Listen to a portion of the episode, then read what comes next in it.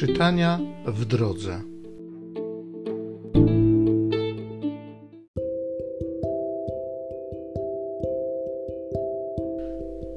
Z Księgi Rodzaju. Izrael miłował Józefa bardziej niż wszystkich innych swych synów, jako urodzonego w podeszłych jego latach. Sprawił mu też długą szatę z rękawami. Bracia Józefa Widząc, że ojciec kocha go bardziej niż ich wszystkich, tak go znienawidzili, że nie mogli zdobyć się na to, aby przyjaźnie z nim rozmawiać. Kiedy bracia Józefa poszli paść trzody do Sychem, Izrael rzekł do niego: Czyż twoi bracia nie pasą trzody w Sychem? Chcę cię posłać do nich Józef udał się więc za swymi braćmi i znalazł ich w Dotain. Oni ujrzeli go z daleka i zanim się do nich przybliżył, postanowili podstępnie go zgładzić, mówiąc między sobą: Oto tam nadchodzi ten, który miewa sny. Teraz zabijmy go i wrzućmy do którejkolwiek studni, a potem powiemy: dziki zwierz go pożarł. Zobaczymy, co będzie z jego snów. Gdy to usłyszał Ruben, postanowił ocalić go z ich rąk. Rzekł więc: Nie zabijajmy go. I mówił Ruben do nich: Nie doprowadzajcie do rozlewu krwi. Wrzućcie go do studni, która jest tu na pustkowiu, ale nie podnoście na niego ręki po to, by wybawić go z ich rąk, a potem zwrócić go ojcu. Gdy Józef przybył do swych braci, oni zdarli z niego odzienie, długą szatę z rękawami, którą miał na sobie, i pochwyciwszy go, wrzucili do studni. Studnia ta była pusta, bez wody. Kiedy potem zasiedli do posiłku, podniósłszy oczy, ujrzeli z daleka idących z Gileadu kupców izraelskich, których wielbłądy niosły wonne korzenie, żywicę i olejki pachnące. Ciągnęli oni wioząc to do Egiptu. Wtedy Juda rzekł do swych braci: Cóż nam przyjdzie z tego, gdy zabijemy naszego brata i nie ujawnimy naszej zbrodni? Chodźcie, sprzedajmy go Izmaelitom. Nie podnośmy ręki na niego, wszak jest on naszym bratem. I usłuchali go bracia. I gdy kupcy madianiccy mijali ich, bracia wyciągnąwszy śpiesznie Józefa ze studni, sprzedali go Izmaelitom za dwadzieścia sztuk srebra, a ci zabrali go z sobą do Egiptu.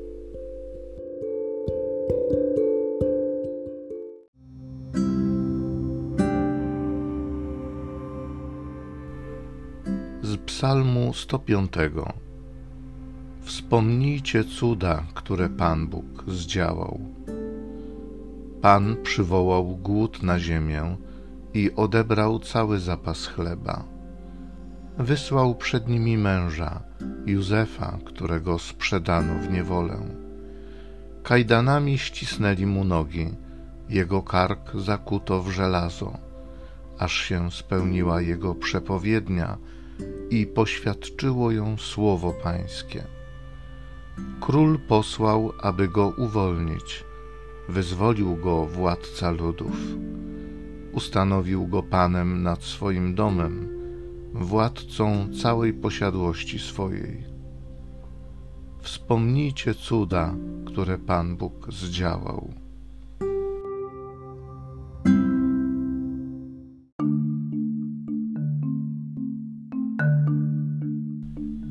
Tak Bóg umiłował świat, że dał swojego Syna jednorodzonego. Każdy, kto w Niego wierzy, ma życie wieczne.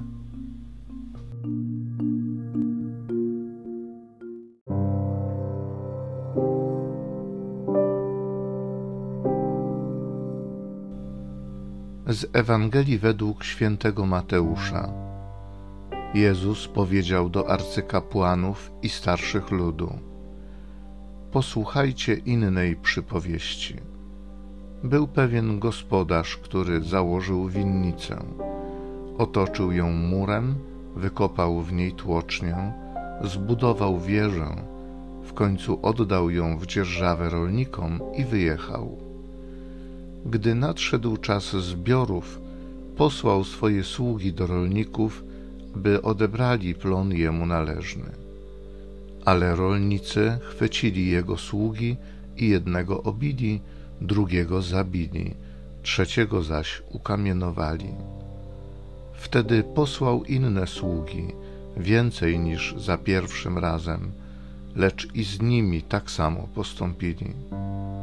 W końcu posłał do nich swego syna, tak sobie myśląc, uszanują mojego syna. Lecz rolni,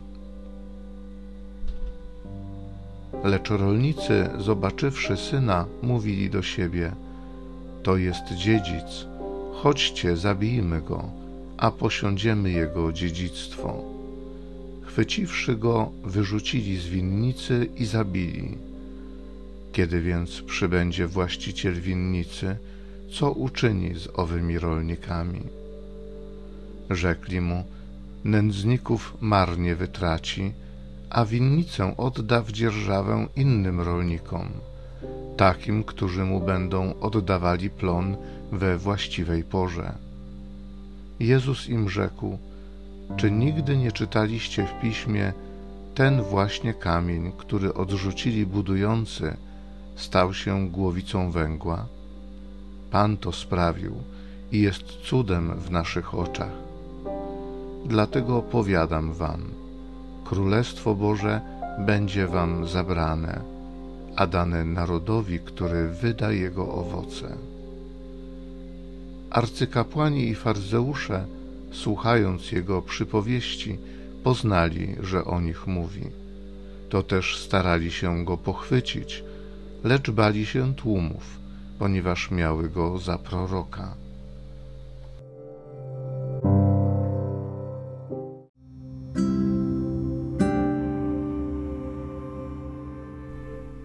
Tak Bóg umiłował świat, że dał swojego Syna jednorodzonego.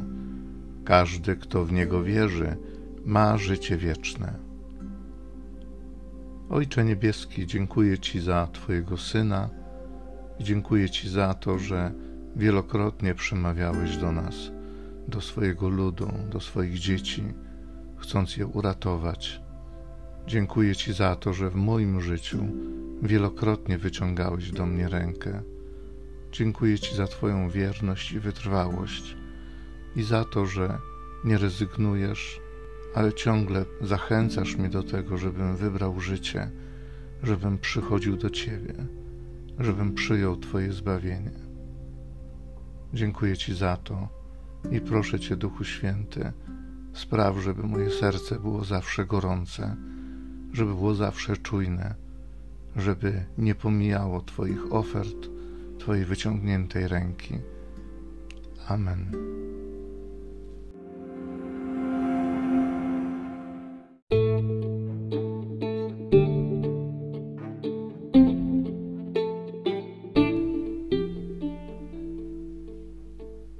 Zachęcam Cię do osobistego spotkania z tym Słowem krótkiej modlitwie nad Pismem Świętym. Niech ono stanie się dla Ciebie źródłem obietnic, prawdziwej nadziei i niech zmieni Twoje życie.